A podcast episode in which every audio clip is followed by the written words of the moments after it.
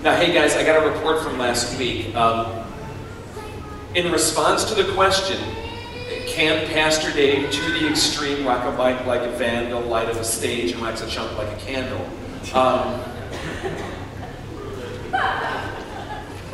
it's a split decision. Some said, awesome, ice, ice, baby, all the way. Yes, with multiple exclamation points. Absolutely. Um, which was, of course, balanced with things like stay pastoring, don't quit your day job. Oh my gosh, Pastor, no, not even close. So, I regret to inform you today that I am taking a hiatus from my rapping career. However, just as when Elijah was lifted up into heaven and Elisha took on the mantle, so we have decided that Mark Chaffee must bear the gold pants. So uh, who thinks Mark should close worship today in the gold pants? Mark? Mark? Really? All right, guys, I want you to do something for if Mark does not wear these pants when we come to closing worship today, I don't want you to sing, I don't want you to worship, I want you to boo Mark mercilessly until the pants go on. Can you do that? Can you do that? now, Mark, we expect to see them in 30 minutes. All right. Thanks, brother.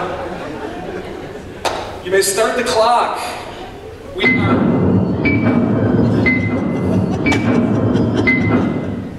We are in our last segment today of In 30. Here's what we're doing.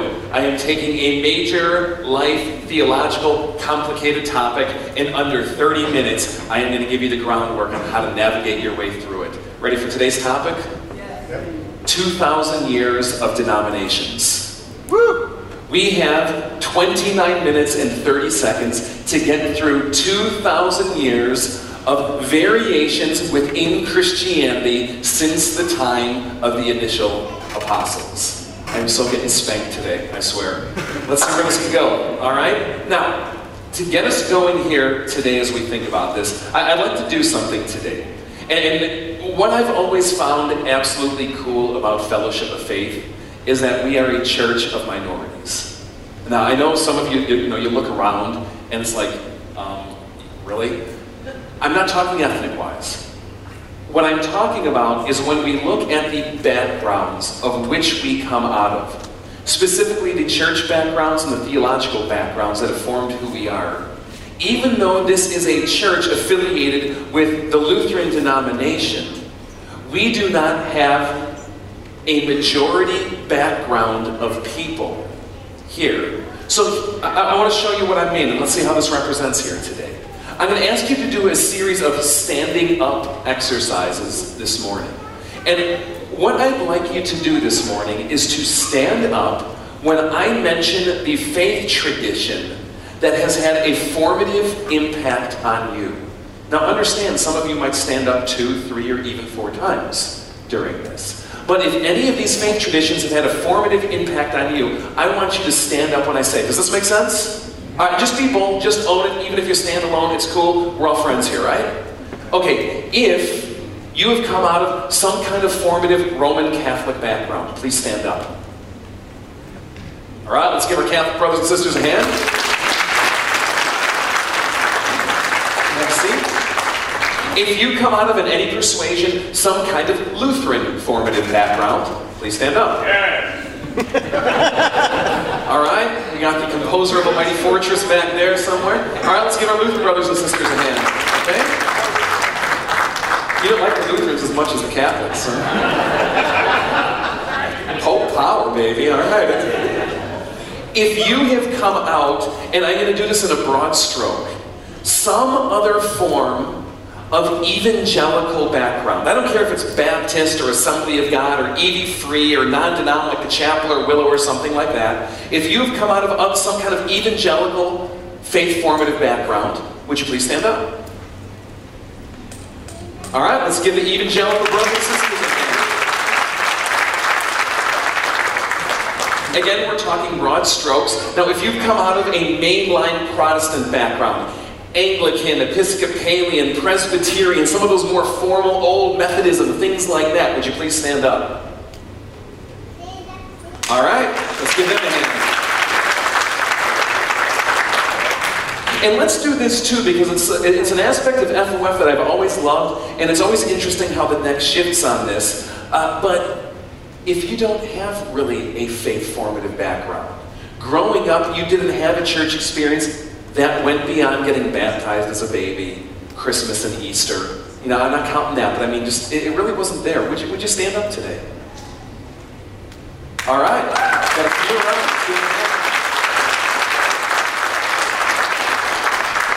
Now, what we're going to talk about today is what are the similarities between these various faith backgrounds? What are the differences? Why is it important? And some closing observations from there. Now, do you remember when we acapella last week to Vanilla Ice? And, and, and you know, we, we, got various beats going. You know, we started, uh, there was a group over here, and they were kind of like a bass beat. And then there was a group over here that was laying the hi hat. And there was a group over here that was laying the bass. You, you remember this, right? One way to think about denominational differences is to think about all of those various faith traditions as representing one track within the song. So, for example, if you were a fundamentalist, you were probably a kick drum. You know, because what do fundamentalists do? They just walk around going boom, boom, boom, boom, you, you know, at people. And, and, and, that's what fundamentalists do. That they, they emphasize that piece of the track. Likewise, if you come out of a Roman Catholic background, and you know, you get that kind of guilt-ridden Catholic syndrome, you probably have the hi-hat like your mother going, you, you see what I mean?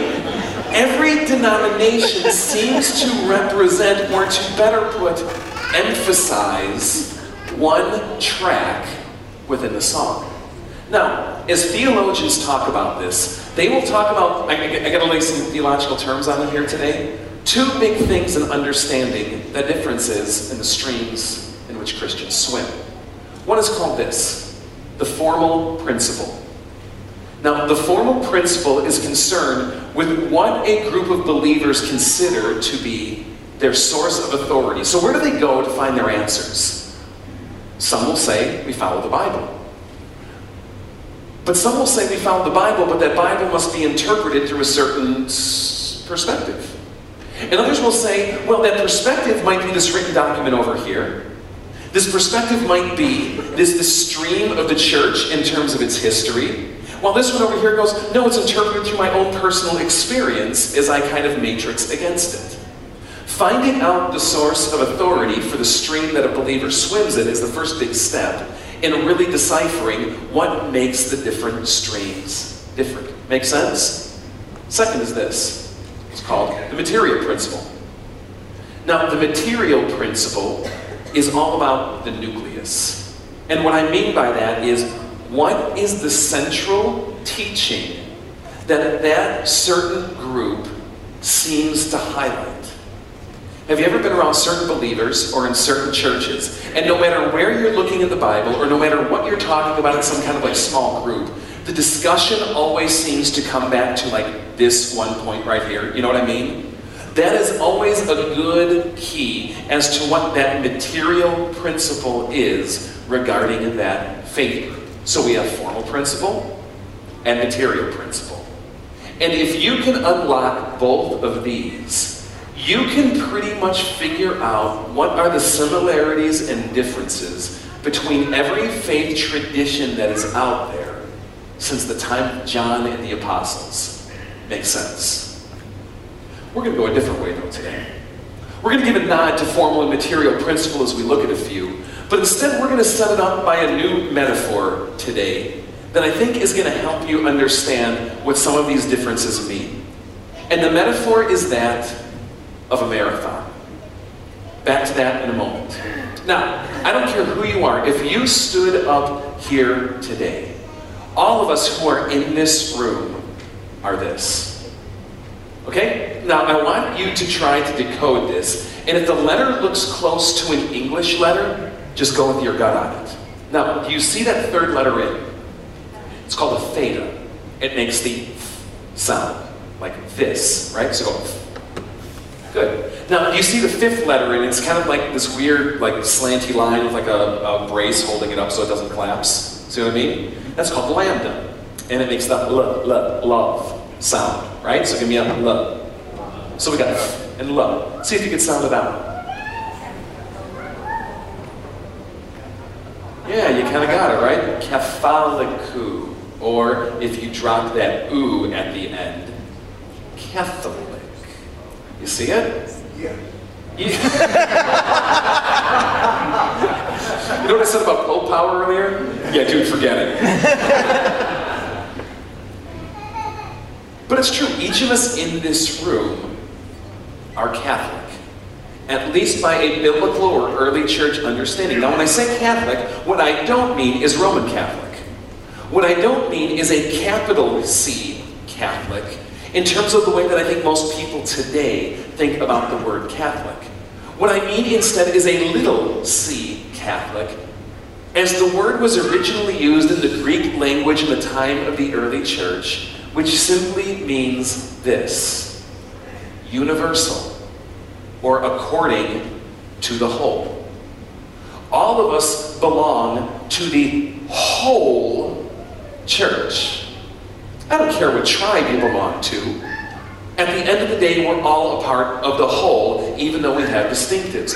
All of us belong to the universal church that extends over all space and time and borders and traditions and ethnicities and fill in the blank. All of us, by that definition, are Catholic. That's interesting how this term came into use, and I just want to share a little bit about it today. The first time it ever pops on the scene in Christian literature is 107 AD. Okay? Here's the quote. It comes from like, by a guy named Ignatius of Antioch. He was a bishop. He was letting, writing a letter to um, a, group of Christians in, in either Smyrna or Myra, depending on the era you were in. And what makes Myra kind of interesting later on is this is where St. Nicholas was the bishop of. So he's basically writing to, to the great grandparents of Santa Claus. Okay? and uh, he says, Wherever the bishop shall appear, let the multitude of the people also be. So, in other words, don't think, don't think bishop like today.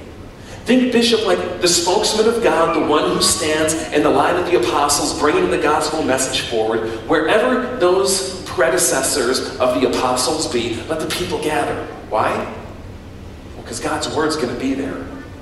Because where Jesus Christ is, there is the little c Catholic Church. Wherever Jesus is, you have the church. Is Jesus in an Assembly of God church? Guess what? The church is there. And is Jesus in a Roman Catholic or an Orthodox church? Then guess what? The church is there. And, and could Jesus even be in fellowship of faith? Maybe.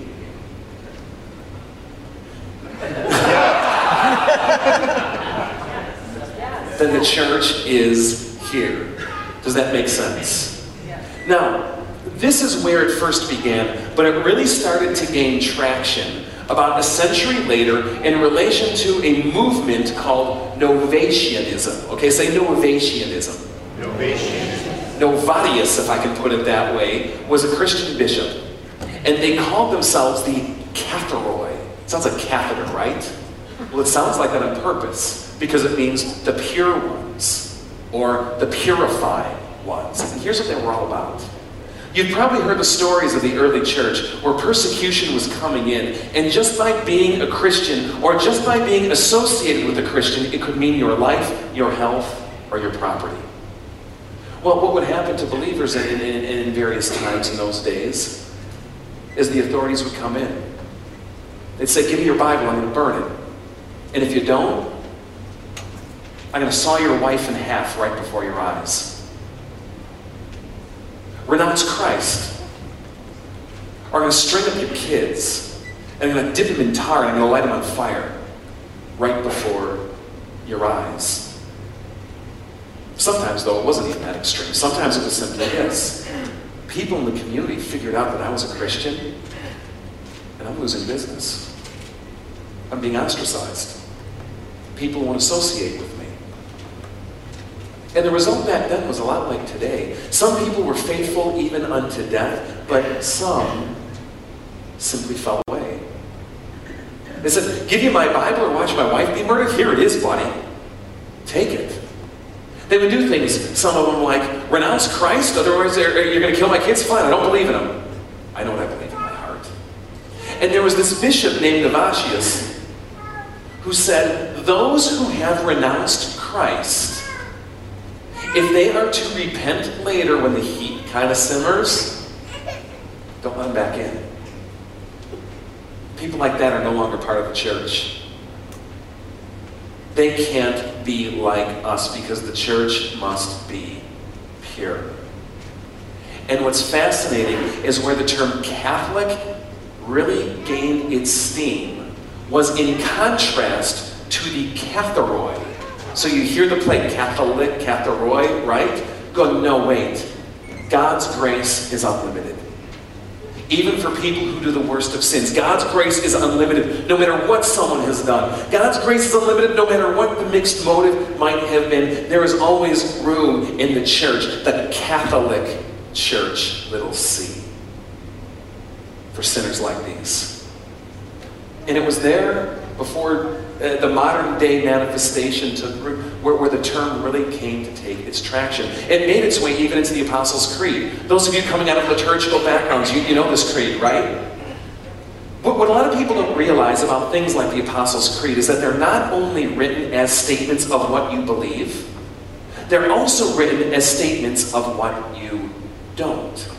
So every line in the Apostles' Creed is actually specifically worded and chosen in such a way to say, I accept this, but I also reject this. Now, look at the last line of the Apostles' Creed. Say it with me.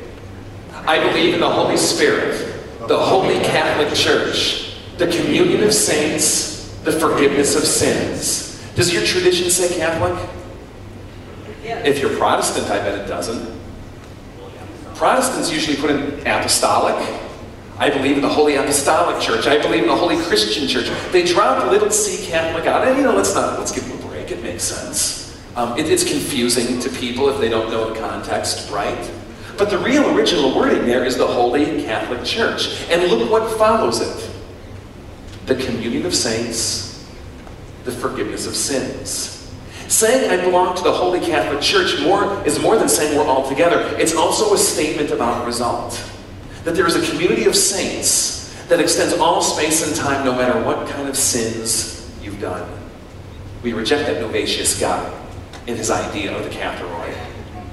There is a community of saints and a forgiveness of sins that the Catholic Church revolves around. Are you with me? Which brings us back to the marathon. Now, one model or one way of really understanding the differences between all these various denominations is in terms of a marathon. So I want you to picture something. Every Catholic church, regardless if that's Lutheran, Presbyterian, Methodist, non-denom, evangelical, Anglican, Christian Brethren, Amish, or anything in between, will agree with this metaphor that you can picture life somewhat like a marathon. Everyone is in the race. By virtue of being born, you find yourself at the starting line. Now, the finish of the race, 26.2 grueling miles later, is intimacy with God, eternal life, salvation, heaven and all that we as Christians are yearning and looking forward to based on God's hope. Are you with me? Except here's the problem. Each of us, when we are born at that starting line, in one capacity or another, are disabled. Our legs just don't work. Which begs the question how do you finish a race if you can't even use your legs? Now, every Catholic church says this. This is why Jesus came. This is why Jesus came, took on human flesh, lived like one of us, died for each of us, and rose again from the dead to somehow enable us to reach that finish line. Are you with me? The differences come in how they say Jesus actually goes about enabling you to do it. So they would say Christianity and the message of Jesus, well, it's a lot like this. Take a look.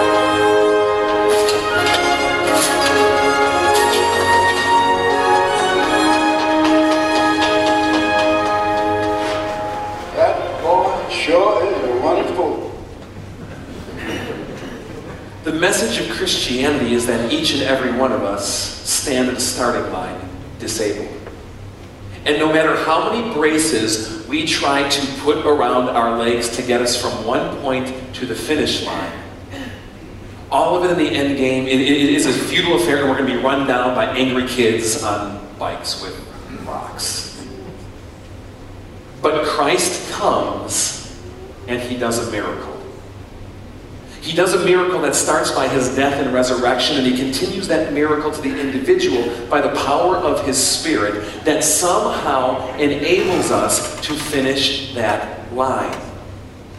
And the difference between various faith traditions comes in the answer of how Christ actually does it. Are you with me?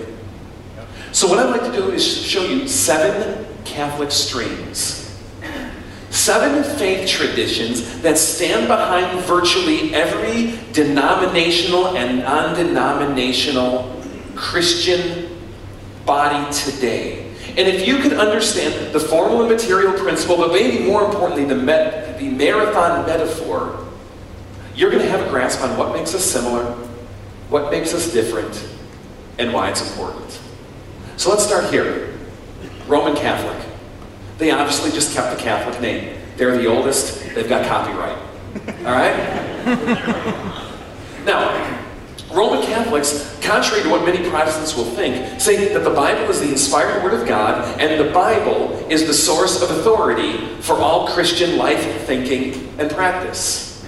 However, they'll also say that the Bible is only rightly interpreted when it is interpreted by the church as a whole. The church, in their definition, being the visible church of the Roman Catholic Church. So they bring a right interpretation to what the Bible is actually saying. Before you kick them in the teeth, Protestants, it's really not too bad. Have you ever been around some of these Protestants who come out with the most harebrained, whacked out interpretations of the Bible? And it's like, dude, you are so not grounded in the stream of Christian faith. So there's a wisdom there. But as Protestants, you can also see where there can be some issues that we have, but this is their formal principle. Now, their material principle is how to get righteous before God. They're obsessed with it. How do I stand before God as one who is declared not guilty? This is why in Roman Catholicism, God is so often pictured as a judge. And that type of relationship often interprets how those believers live. And this is how they say the marathon works. You are born at that starting line and you are disabled. You are unable and you need the grace of Jesus Christ. Yes, Roman Catholics believe in salvation by grace. You need the grace of Jesus Christ to enable you to hit the finish line. And here's how it works. They say that God comes to you at the finish line, and somehow, a lot like Forrest Gump, he miraculously touches your legs so that you are now able to run, to actually do the effort that you need to do to reach 26 miles later. This is why Protestants will often accuse Catholics of, of a certain idea of, of salvation or righteousness by works. But it's a little bit distorted because they say you couldn't even do those works if it wasn't for the grace of Christ. We need the grace of Christ, but the grace of Christ enables us to do the works, to reach the finish line with His help. Are you with me? And the way that He goes about doing that is through something called the sacraments. In Catholic theology, there's seven of them. And those sacraments, if I can put it this way, are the energy drinks on the race. You ever try to run 26.2? You ever try to run a half mile? You want to roll over and die, right? it depletes your calories, it dehydrates you. You need the Gatorade power ups. You need that like gross power gel to keep going. You need these kinds of things, right? The sacraments are God's way of bringing grace or strength into you to finish the race. Now, in contrast to that came a group back in 1517. We're doing a little bit of Greek here today. Try to figure it out. You see those like double letters next to each other with the dips? Those are gammas. Together they make the mm sound like an angle. Give me an mm. That's beautiful. All right. See if you can pronounce that. You right? Like euthanasia, euphoric, right? Euangelion. See it? Euangelion. Eh, it's okay, just go with it. What's it sound like to you? Euangelion.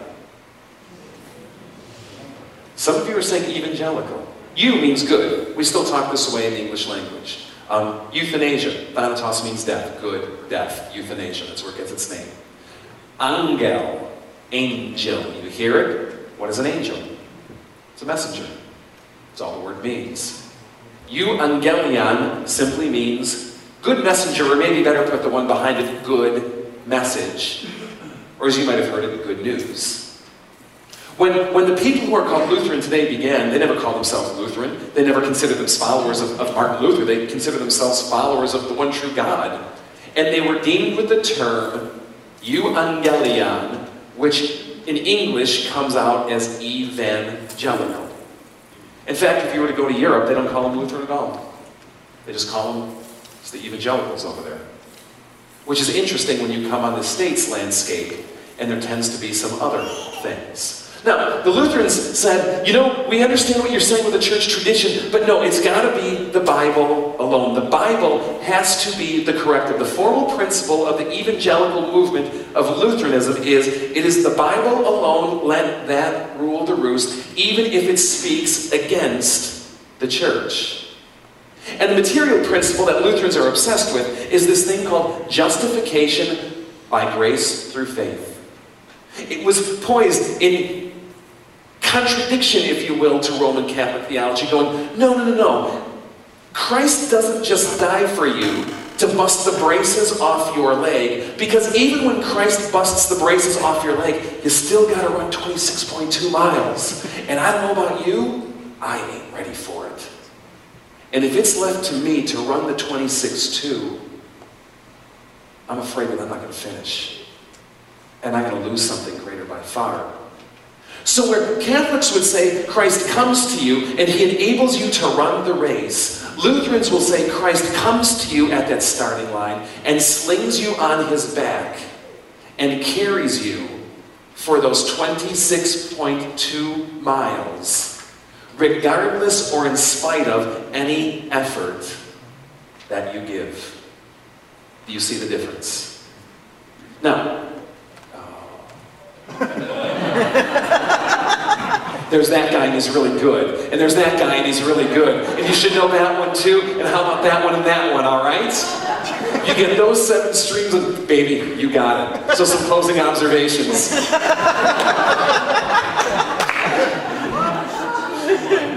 hey, I'll, I'll take another 30, man. Cue up the clock. Some closing observations. Let me just give you one more. Let me give you Kelvin. Where's Kelvin up there? I got time for him. Oh my gosh, I, to, I don't have time for this. Come on, Kelvin, come here. All right, Calvin says this Scripture in such a way that makes sense. All right? So, Calvin is all about logical connections. Lutheranism is big into paradox. Lutheranism can say things like this God wishes all people to be saved, but you contribute nothing to your salvation. So if you're saved, it's because God chose you, but if you're not saved, it's because it's your own stinking fault. Calvin goes, that doesn't make sense. So Calvin came up with something called double predestination. And Calvin's material principle is all about the power and sovereignty of God. That what God decides determines everything. So God chooses you to win the race, you win. God chooses you to lose the race, you lose. It's almost like Jesus comes to all of us at the starting line, none of us who deserve to win, and just selects some and goes, you know what? You've won. I gave you one.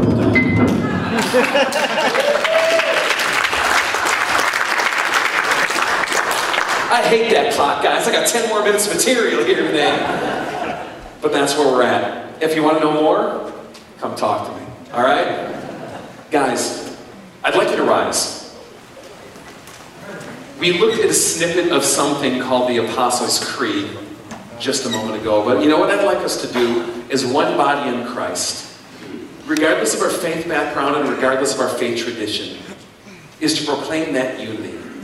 Because you know why? It's good to be in a tribe.